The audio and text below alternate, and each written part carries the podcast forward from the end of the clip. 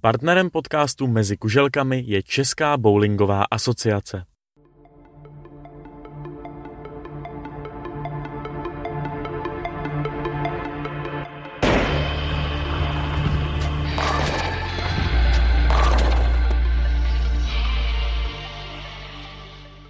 Příjemný dobrý den všem posluchačům bowlingového podcastu Mezi kuželkami. Vítám vás u 39. dílu a dnešním hostem, byť o 15 dní později, je mistr České republiky pro rok 2023 nejen mezi juniory, ale také mezi dospělými pardubický Ondřej Prekop. Ondro, vítej mezi kuželkami. Ahoj Péťo a zdravím posluchače tohle podcastu. Mnozí posluchači ví, že jsme se spolu bavili na téma mistrovství Evropy juniorů eh, před eh, zhruba třemi měsíci, ale kariéra se od té doby zásadně posunula, potkalo tě mnoho nových věcí, včetně toho mistrovského titulu. Jak ho hodnotíš s tím odstupem už eh, vlastně téměř dvou měsíců? No, pořád ho hodnotím jako, že to je mistrovský titul, jako něco, co je jako neskutečný pro mě dokázat v tom mém věku. A jako vážím, vážím si toho teď hodně asi 100% to je jako můj největší úspěch. Těch úspěchů tě potkalo v letošní sezóně hodně a to nejenom na české úrovni, ale samozřejmě i na té mezinárodní. Měl si možnost poprvé si ve svém věku zahrát mistrovství Evropy mužů. Jaké to bylo potkat se s hráči nejenom těmi českými, tedy Lukášem Milíkem a Jaroslavem Lorencem, ale hrála tam velká jména, ať už to byli finští Saito Tahvanainen, Thomas Cake nebo třeba Švéd Jesper Svensson. No, tak samozřejmě pro mě to byla jako velká čest hrát po boku jako těch našich úžasných hráčů z Česka a hrát třeba na páru jako se Santuem, neřekl bych, že by to bylo jako ně, nějaký extra velký rozdíl. Je to hráč jako každý jiný, co tam byl a to, že třeba jako PBA hráč, tak to je sice pěkný, ale na té dráze to až takový jako rozdíl oproti ostatním hráčům není byli nějací hráči, kteří za tebou třeba v průběhu toho turnaje přišli a neříkám, že jste ptali asi na věk úplně, ale mohli třeba se vůbec zajímat o to, jak dlouho hraješ a jak se ti podařilo v takto mladém věku dostat se na takový turnaj. Myslím si, že ne, protože tam byli jako mladší hráči než já. Že já jako myslím, že tam za mnou jako kvůli tady tomu čistě nikdo nepřišel. Tenhle díl je ale zaměřený hlavně na mistrovství České republiky. Opustíme tedy francouzský Wittelsheim a posuníme se zpátky do českého hlavního města. Na tom mistrovství České republiky je jedna samozřejmě speciální věc a to je ta, že ty si prakticky od ledna neměl možnost eh, trénovat ve svých rodných Pardubicích. Jak moc často si tedy zvládal trénink, kde si ten trénink zvládal a bylo třeba více turnajů než tréninku? No, tak vlastně já teďka k tomu přidám to mistrovství Evropy junioru, že protože do té doby jsem trénoval jednou za dva až za tři týdny v Ústopečích, kde jsem tam byl dva až tři dny, ale to byla čistě jako příprava na to mistrovství Evropy junioru a potom, co jsme se vrátili, tak jsem nebyl na tréninku ani jednou. A těch turnajů bylo 100% mnohem víc než tréninku, protože turné jsem hrál prakticky skoro každý týden, protože těch turnajů tady v Česku je fakt hodně a trénink možná byla ABLka, jestli se to dá počítat jako trénink a to je ohledně jako mých bowlingových tréninků všechno. Samozřejmě pak jsem se připravoval jako fyzicky ve škole, kde studuju. Možná můžeš nám jenom představit, jakou školu vlastně studuješ. Studuju sportovní gymnázium tady u nás v Pardubicích, kde vlastně máme fyzické tréninky, no teď to zní trošku zle, ale fyzické tréninky třikrát týdně po dvou hodinách, takže to si myslím, že jako neskutečně dopomohlo tomu, že jsem si dokázal udržet tu formu, aniž bych musel trénovat bowling. Myslíš si, že je třeba pro hráče, kteří jsou v podobné situaci, a nemyslím to jenom tím, že jim třeba bylo zavřeno to centrum, ale máme tady mnoho hráčů, kteří to mají na nejbližší centrum relativně daleko možná trošku přeformuluju v polovině tu otázku. Eh, pracoval jsi na nějaké suché přípravě na bowlingu, jestli jsi třeba vizualizoval ty hody bez toho, aniž bys měl kouli v ruce a stál na dráze? No, no jo, jo, možná občas jako přes paní jsem si představoval, jak třeba už se dostanu jako na dráhy. Když třeba byla prestiž a už jsem viděl mazání, tak jsem se zkoušel nějak jako v hlavě představovat, kudy bych to mohl hrát a tak. Ale stejně vždycky to jako mohlo, nebo většinou to bylo jinak na ty dráze než v těch mých myšlenkách. Samozřejmě ne vždy právě. To, co si člověk představí, je to, co je úplně ideální. Když se ale podíváme na mistrovství České republiky, tak v podstatě můžeme říci, že až na jednu hru to byl úplně ideální turnaj, protože se ti podařilo v 19 hrách přehrát opět ta největší česká jména, která zrovna na turnaj působila. Co se stalo v té jedné hře? Já to možná přiblížím divákům. Ten první den to byla nějaká 169, okolo toho samé dvoustovky. Pamatuješ si ještě, co se vůbec stalo? No, bylo to myslím, že pátá hra v první kvalifikační den. A tam se mi prostě rozbila, myslím si, že to byla, jsme hráli s Lukášem na páru 5-6. Myslím si, že to bylo 5-6, 5-6 nebo 7-8 a lichá dráha se mi úplně rozbila, že jsem ztratil jako stopu a měl jsem tam vlastně splity. Jsem měl, na sudý dráze jsem měl strike nebo dohost, na lichý jsem měl split. A když tam mám pak jako čtyři splity ve hře a žádný spojený strike, tak jako z toho nejde udělat velká hra. Připravil ses nějak lépe potom psychicky na tu další hru, která zase už byla o mnoho lepší, nebo to, nebo prostě pomohlo jenom to, že si změnil dráhu? No, možná, že pomohlo i to, že jsem změnil dráhu, ale já jsem i překopal vlastně celý ten herní systém, co jsem hrál. Protože předtím jsem hrál nějakou matovkou, už si jako nespomenu, jakou koulí jsem hrál, ale pak na ten další pár, na tu šestou hru, jsem změnil kouli, vzal jsem leštěnku, šel jsem jako s ní hodně doleva, vzpomenul jsem a opíral jsem to o ten kraj, který už byl jako dost vybraný od nás praváku. A jako vypadalo to docela dobře. Co se týče toho druhého dne, tak eh, nejprve předtím, než se pobavíme o tom finálovém round robinu, se chci trochu dostat i do techničtější fáze bowlingu, protože eh, bylo jiné mazání, bylo dlouhé mazání a mě by zajímalo, jak eh, hráč vybírá vůbec, jaké koule si vezme a hlavně, což možná mnozí nevědí, koule se dají i speciálně upravovat takzvanými abralony. Mění se povrch té koule na závislosti na mazání Což znamená, bych se tě chtěl zeptat na jednu věc, jak eh, vůbec vybíráš eh, koule před eh, samotným turnajem a jak potom pracuješ s tou úpravou povrchu? Měníš hodně nebo měníš málo? No, já si většinou mám stanovený povrchy už dopředu a jako vím, že většinou to jako není špatný, ale nemusí to být dobrý. Ale teďka se dostáváme přímo k tomu druhému dni, na tom dlouhém mazání, kde já jsem vlastně vytáhl obě dvě uretanky, protože první den se nemohl hrát uretankama, nenašel jsem stopu. Ale v tom druhém dní jsem si vytáhl uretanky, oboje jsem obrousil stejně, myslím si, že stejně, abych poznal mezi nimi rozdíly a že jsem si vytáhl benchmark kouli, to je vlastně koule, která se jako na tréninku dokáže, se kterou se dokáže jako číst dobře mazání a najít si nějakou optimální stopu pak po případě s jinýma koulema. Takže tohle to byly tři jako moje hlavní koule, které jsem jako vytáhl v tréninku. A vlastně jsem našel jako skvělou stopu s uretankou, která mi prakticky jako vydržela celý těch šest her a jenom mi stačilo se posouvat doleva a upravovat směr otáček. Co základního pozoruješ na té kouli během tréninku? Je to uh, nějaký poměr eh, otáček, nějaká rychlost? Uh, co ty konkrétně sleduješ tréninku, aby si řekl, ano, tahle koule je ta správná, nebo ne, tuhle musím odložit zpátky do begu? No, tak hlavně, jak moc ta koule bere, jestli jako sekne třeba už za šipkama, nebo jestli klouže fakt dozadu a pak hlavně jako reakci v kuželkách. Bo ještě reakci před kuželkama, a pak tam přijde ta reakce v kuželkách. Takže vlastně to je jako celý ten pohyb té koule no, na té dráze. Když se posunu, teď už tedy uh, pojďme opustit veškeré technické parametry, byť to samozřejmě souviselo přímo uh, s tím druhým dnem mistrovství České republiky. S čím se nastupoval do toho druhého dne kvalifikace z hlediska mentálního nastavení? Šel si po vítězství v kvalifikaci, šel si po postupu do round robinu, šel si, nevím, po nějakém konkrétním umístění? No, šel jsem čistě jako po postupu do round robinu. To jsem měl už jako cíl před tím mistrovstvím.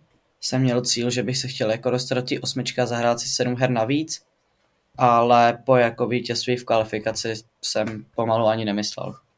Tu kvalifikaci si nakonec ale vyhrál, což eh, pro tebe přineslo příjemnou povinnost eh, vybrat eh, mazací model na finálový round robin. Měl si okamžitě jasno, že to bude ten druhý mazací model?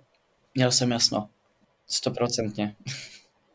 A co vlastně proběhlo tvou hlavou v momentě, kdy jsi viděl ty výsledky a najednou se spodělal Ondřej Prekop a vedle něho číslovka jedna. Byl jsi překvapený?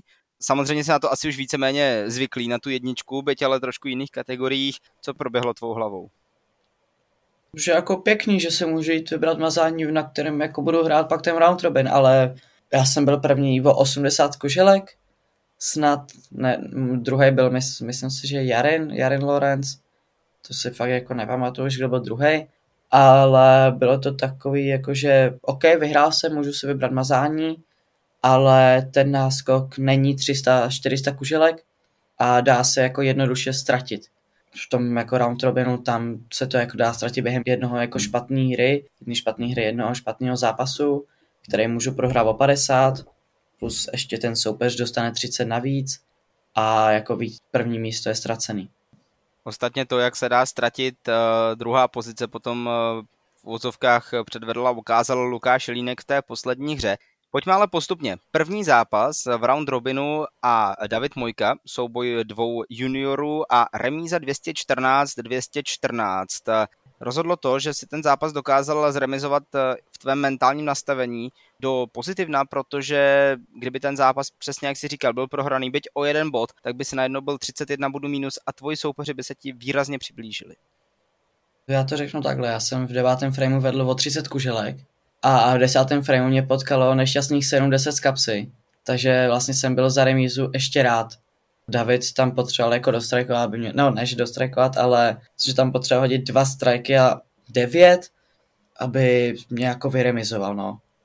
Od té doby si ale začal na Zlíčíně opravdu řádit, porazil si nakonec úplně všechny hráče První se podívám eh, na zápas eh, s Jaroslavem Lorencem, protože ten byl velmi vyrovnaný. Dlouho to vypadalo, že to vítězství nakonec získá zkušenější z té dvojice, která v tu chvilku hrála na dráze. Ten zápas se odehrával, jestli tuším správně, na dráhách 1 a 2 byly v něčem eh, o to více specifické, to je první část té otázky. A druhá, co rozhodlo o tom, že nakonec si byl ty ten 30-bodový vítěz? Pro mě jako ty dráhy byly asi v těch jako mých nervech, tak ty dráhy pro mě nebyly jako nějak extra rozdílný oproti ostatním. Samozřejmě už to byla šestá hra toho round robinu a už to mazání bylo trošku vybranější, takže jsem musel hrát víc jako zleva a tam je takový spát, takže jsem se možná jako podvědomě bál, abych tam náhodou nespadl, ale jinak ty dráhy byly pro mě jako skoro stejný jako ostatní. A vyhrál jsem díky jako desátému frameu, kde jsem vlastně hodil Brooklyn a Messenger. Měl jsem double a Jarenovi tam zůstala sedmička z kapsy. Takže podle mě tady jsem jako vyhrál čistě na moje štěstí. A v tom zápase si jako nepřipadám, že bych byl lepší. To určitě ne. Ale jak se říká, tak eh, štěstí přeje připraveným a tu svoji přípravu si eh, potom eh, fenomenálně ukázal v posledním zápase, kdy si do něj šel s tím, že pokud by se přesně stalo, že by si prohrál zhruba 50 bodů, tak by ještě zlatou medaili mohl získat eh, Lukáš Jelínek, ale kde se vzalo? Tu se vzalo 279. Eh, Ondro, pro boha, jak jsi to udělal? Jsem se prostě nahecoval, že už jako, když už jsem jako tady a mám poslední hru před sebou, kde jako můžu vyhrát ještě celý mistrovství republiky a zahrát si jako německý ECCčko, tak jsem si jako řekl, že už to prostě dotáhnu do konce. A dopadlo to tak, že jsem měl 7, 7 nebo 8 strajků po sobě, pak mi zůstala desítka z kapsy, kde jsem ten ho sice hodil zle, a jako dohodil jsem tu desítku a pak desátý frame už byl jako dostrajkovaný. Že z toho byla jako krásná hra 279 a vlastně jako výhra, no. Tehdy eh, hned po konci si řekl, že si nevěděl, že si byl na tom prvním místě a že takhle přímo bojuješ o tu zlatou medaili ale myslel si, že třeba po těch prvních, dejme tomu pěti, šesti strajcích v té hře už je v tom zápase rozhodnuto, nebo naopak si stále zůstával v té plné koncentraci, musím hrát dál, netuším, jak jsem na tom výsledkově a kdokoliv mě ještě může přeházet. No, zůstal jsem v plné koncentraci, protože jako my jsme to, ne, my jsme to tam měli v úvozovkách ještě docela vyrovnaný. Já jsem měl první šest strajků, Lukáš měl tři strajky, dohoz strike strike takže vlastně výsledky byly maximálky jako moje 300, Lukášova 279, takže tam pořád byl jako zápas úplně v klidu otevřený. že tam koncentrace jako zůstávala do desátého frameu, než to jako bylo jistý. To je samozřejmě v pořádku, že ta koncentrace zůstávala na té absolutně nejvyšší úrovni. Možná se ještě zeptám, jestli jsi měl možnost eh, sledovat, co se dělo na vlastně vedlejších drahách, protože tam eh, bojovali o svůj titul ženy a tam eh, se podařilo po čtvrté v řadě získat titul Petře Otec Hanzlovské. Stihal si vůbec alespoň trošku sledovat, kdo vlastně získal ten mistrovský titul mezi ženami, nebo byla ta, ten tvůj fokus přesunutý jenom na to, aby ty si dopadlo co nejlépe v tu chvíli? No, tohle to jsem jako vůbec nevnímal. Tohle mi bylo v to jako chvíli úplně jako jedno, kdo tam vyhrál. Když to řeknu takhle jako zlé v úvozovkách tak myslím si, že ti to Petra odpustí a právě takovým drobným eh, oslým můstkem se chci dostat eh, k Petře Otec Hanzlovské. Měli už jste možnost eh, spolu třeba prohodit pár slov, přece jen budete to vy, kteří budete spolu hrát na European Championship of Champions v Berlíně a to nejenom každý sám za sebe, ale nově v letošní sezóně se bude hrát také soutěž smíšených dvojic. Tak smíšený dvojice slyším poprvé od tebe, to já jsem se ještě pro pozice nečetl, jak to bude hrát a smíšení dvojice slyším fakt poprvé, ale ještě jsme neměli možnost si jako nějak o tom povídat. Tak uvidíme, tu informaci eh, dávala nedávno na Instagram Nizozemská bowlingová federace, takže doufám, že jejich informace jsou správné, jinak jich budu vypadat uh, trošku zablázna, ale o těchto informacích už se hovořilo i v loňském roce, kdy se turnaj hrál v Olomouci. Nevím, jestli ty osobně se byl podívat uh, v Olomouci na ECC? Nebyl jsem, nebyl jsem jak se připravit na takovýto turnaj, protože je to zase něco jiného. Samozřejmě máš už tu zkušenost, eh, zahrál si s mistrovství Evropy mužů, eh, zahraješ si teď turnaj Evropské bowlingové tour ve Finsku. Jak se připravit, protože to bude vlastně jenom na tobě. Ty budeš jediný reprezentant České republiky na tomto turnaji. Jak se připravit jako pořád, pro mě je to pořád jako stejný jako příprava do teďka na každý jako jiný turnaj jako v zahraničí snažit se jako trénovat někde na nějakém centru, ale pořád je to jako dost jak časově, tak jako finančně náročný pro nás. Což vlastně jediná herna je v Kutný hoře blízko. To je, já nevím, 50 minut jako od nás, ale dojíždět tam jako dvakrát, možná i třikrát týdně je prostě nemožný. Na tož během školního roku pak tak eh, snad se ta situace u tebe malinko zlepší, doufejme v to. Ale ty si říkal, že ta příprava bude stejná jako na každý turnaj, eh, nicméně je asi jediný, kdo to ví, jak to probíhá, seš ty a možná tvá rodina. Mohl bys nějak přiblížit, jak tedy vypadá tvoje příprava na takovýto velký evropský turnaj? No, pořád tam je ta fyzická příprava, nějaká je ta jako mentální příprava. Tam pro mě jako momentálně skoro žádná jiná možnost není prostě připravovat, připravovat se jako tělesně, jako posilovat jako jak na sílu, tak na kondičku a snažit se nějakým způsobem si třeba i číst jako nějaký články, jako třeba náhodný občas, jak se třeba i mentálně připravit na nějaký jako těžký situace. Což jako občas si jako čtu. Je to jako s podívem u mě, že se jako občas něco takového přečtu, ale jako dělám to občas.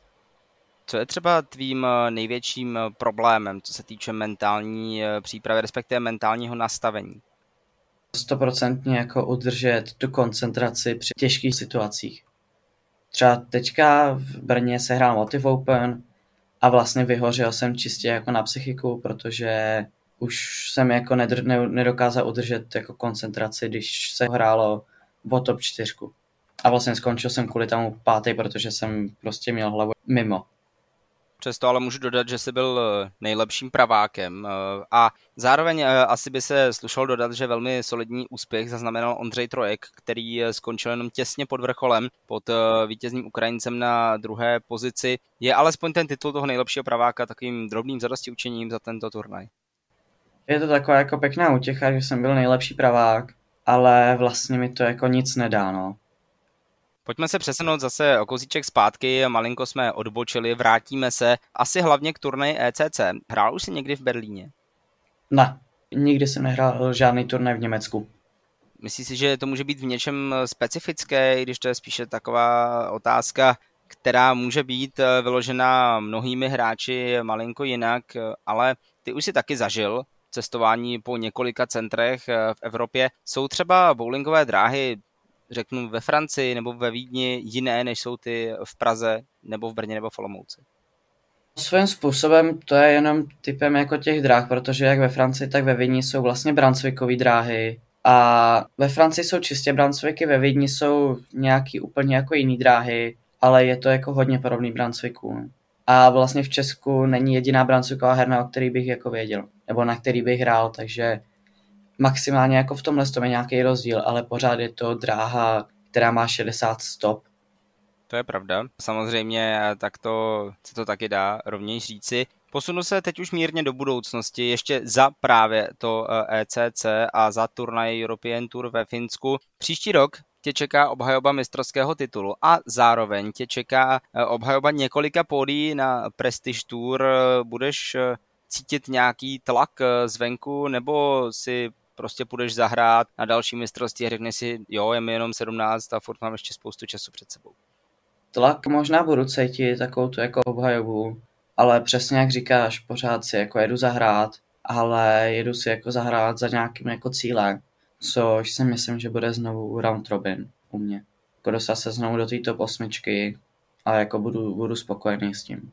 Protože přece jenom je to, za ty dva dny je to jako nejlepší česká osmička. Samozřejmě v, příprav, v případě, že se round robin bude hrát, ale jo, to no. ještě teď nevíme.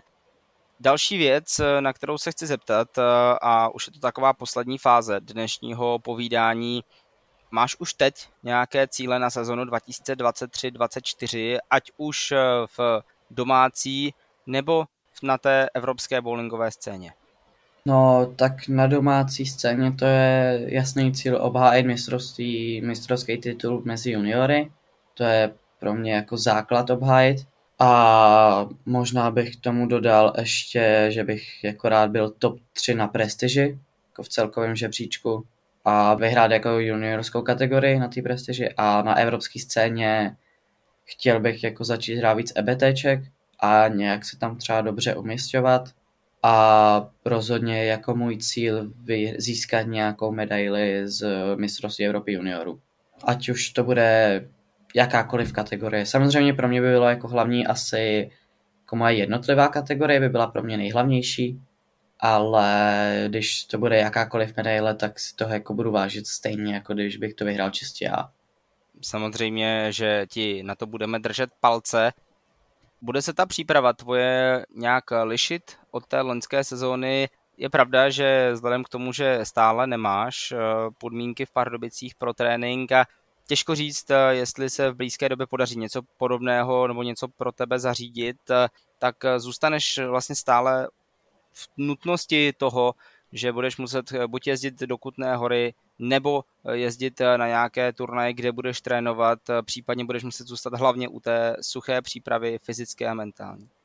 Tak já doufám, že mi třeba zase výjdou tréninky od ledna, února, protože mistrovství Evropy junioru se hraje na začátku dubna, takže já doufám, že budu mít zase možnost od cca ledna až února začít trénovat jako v hustopečích, tak jako jsem trénoval vlastně na poslední mistrovství Evropy junioru a jinak se to asi jako lišit nebude, pořád tam ta mentální a fyzická příprava nějak jako bude. Na úplný závěr už jenom kratěnká otázka, jak by si zhrnul uplynulou sezónu, která, troufám si říci, za mě by má jenom jedno jediné slovo. Průlomová. Přesně tak, jak jsi řekl, jako těma úspěchama, co jsem tady získal, tak vlastně se mi jako kompletně změnil jako přístup k bowlingu a najednou vlastně ty cíle, co jako chci získat, jsou mnohem větší, než byly před jako, než byly minulou sezónu. Že vlastně najednou chci jako začít hrát víc těch evropských turnajů, EBTčka chci se jako dostávat jako dál a výš sezónu jako takovou hodnotím jako prostě suverénně nejlepší sezónu, co jsem kdy měl. A my vlastně jenom doufáme, že tě uvidíme stále výš a výš, hlavně na té evropské úrovni, kde český bowling za poslední roky sbírá mnoho velkých úspěchů. Tím posledním byla bronzová medaile Lukáše Jelínka a Jaroslava Lorence z dvou soutěží na mistrovství Evropy. Mimochodem právě s Jaroslavem Lorencem jsem si povídal v minulém díle podcastu Mezi kuželkami, který si také samozřejmě můžete poslechnout, ať už zde na rss.com nebo na Spotify či české podcasty.cz. Opravdu těch možností máte mnoho. Teď už ale pojďme ukončit 39. díl podcastu Mezi kuželkami. Jehož hostem byla pardubická hvězda, vystupující pardubická hvězda, 16-letý Ondra Prekop. Ondro, moc krát ti děkuju, že jsi přijal pozvání. Já taky díky. A hned eh, další díl se můžete těšit na dalšího pardubického hráče. Tentokrát eh, si v jubilejním 40. díle budeme povídat, nebo já si budu povídat eh, s Denisem Kincem, takže i na něj se můžete těšit. Teď už je to ale ode mě s Ondrou všechno, mějte se krásně a na konci července opět naslyšenou. Partnerem podcastu Mezi kuželkami je Česká bowlingová asociace.